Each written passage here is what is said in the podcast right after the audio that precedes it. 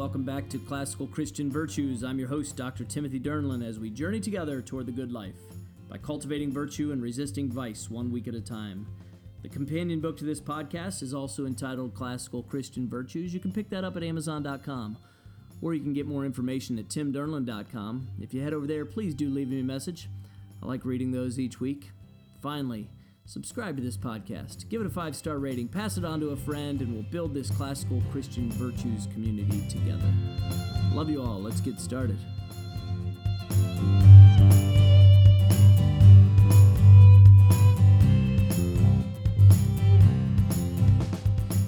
Hello, my friends. I'm excited about the virtue we'll be discussing this week. It's industriousness. Industriousness is not often a virtue that we think of when we think about classical Christian virtues, but it is spoken about often in the Bible. Our work ethic, our diligence, our laziness, our uh, busybodiness as uh, as humans. So let's jump in. Charles Spurgeon, the great prince of preachers, said, "Some temptations come to the industrious, but all temptations attack the idle." Obviously, that uh, has been said in many various ways. Idle hands are the devil's playground. So Spurgeon reminds us that industriousness helps to ward off temptation, helps to ward off the attacks of the devil. As we put ourselves to the good, good work that God has put forth for us to do, it is a virtue to do that, to steward the ground that He gave us, to go out and produce good in this world for the glory of God. Industriousness is characterized by earnest, diligent, and steadfast effort and hard work. Industriousness can often be the great equalizer among peers with various levels of talent. I found this to be true when I coached college wrestling. There were numerous examples of more talented wrestlers being surpassed and losing their varsity spot to industri- industrious teammates with lesser skills, with lesser talents, but who had diligently logged extra hours of effort to improve their skills each and every day. Consistency, work ethic, industriousness, courage, boldness. Each of us should seek to cultivate industriousness in our own lives so that we can effectively accomplish the good works that God has prepared in advance for us to do. Proverbs 6 1 through 5 reminds us My son, if you have put up security for your neighbor, have given your pledge for a stranger, if you are snared in the words of your mouth, caught in the words of your mouth, then do this, my son, and save yourself, for you have come into the hands of your neighbor. Go, hasten, and plead urgently with your neighbor. Give your eyes no sleep, and your eyelids no slumber. Save yourself like a gazelle from the hands of a hunter like a bird from the hand of the fowler. It seems like a strange passage for industriousness, right? You think we might go to Proverbs 31 with the industrious woman finding a field and purchasing it, or other places in the Bible where men put their hand to the plow. But this one talks about an issue that sometimes is more common in our lives in that we do get ourselves into agreements that we need to get out of. It's industrious to go and be diligent to take care of the business, whether whether your business and affairs are going well or whether you've gotten yourself into a bad situation. Be industrious. Take action. Take the next right step that God has put in front of you. There's many ways that we need to work and be industrious. Can you think of folks in history, literature, or throughout the Bible that we're industrious? I'm sure that you can. You can pause this recording, have a discussion, look things up. When, why, and how should we be industrious? We should always seek to be industrious. We should be um, like the servant given talents and go out and multiply them for the Lord. Go out and be fruitful with those. Be fruitful and multiply. F- fill the earth and, and subdue it, right?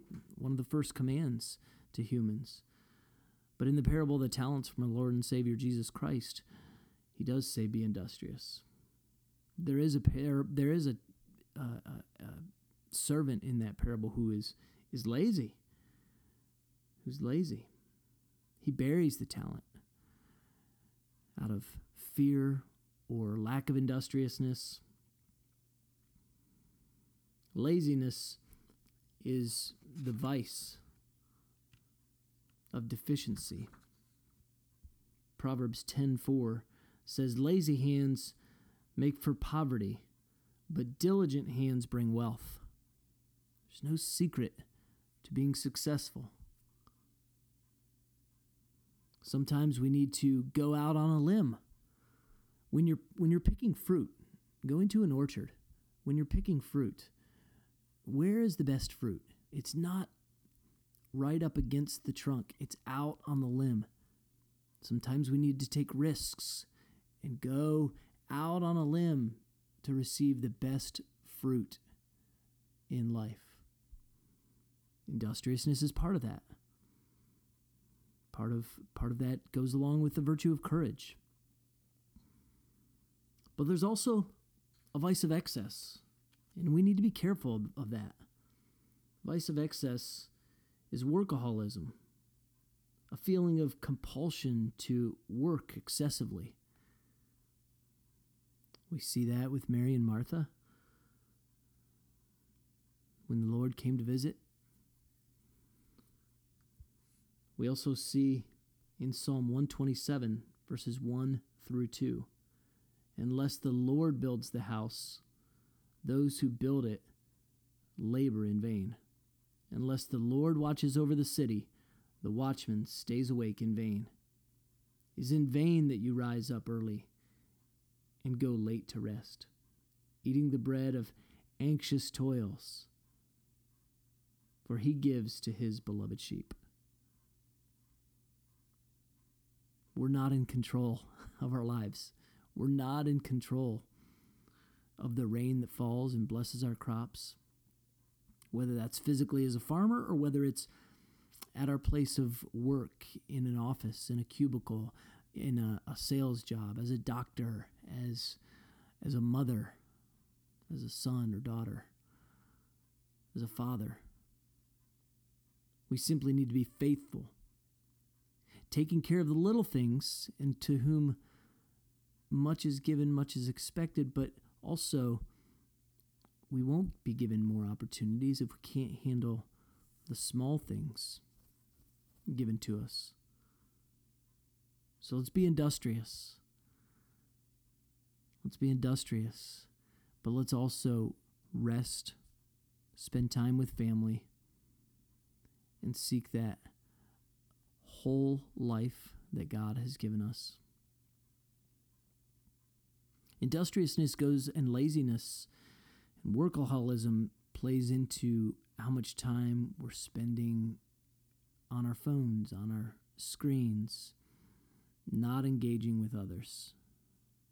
Let's not become lazy in those areas.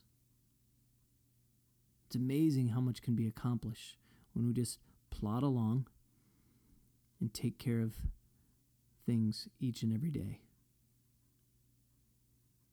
When have you experienced being around someone who's workaholic?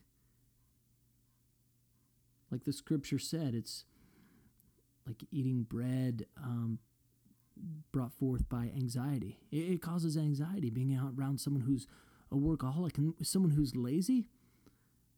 Oh, it's just it's it's discouraging to see. Um, sometimes, if if we don't temper ourselves, it can cause anger. Seeing someone being slovenly and stepping into one of those seven deadly vices.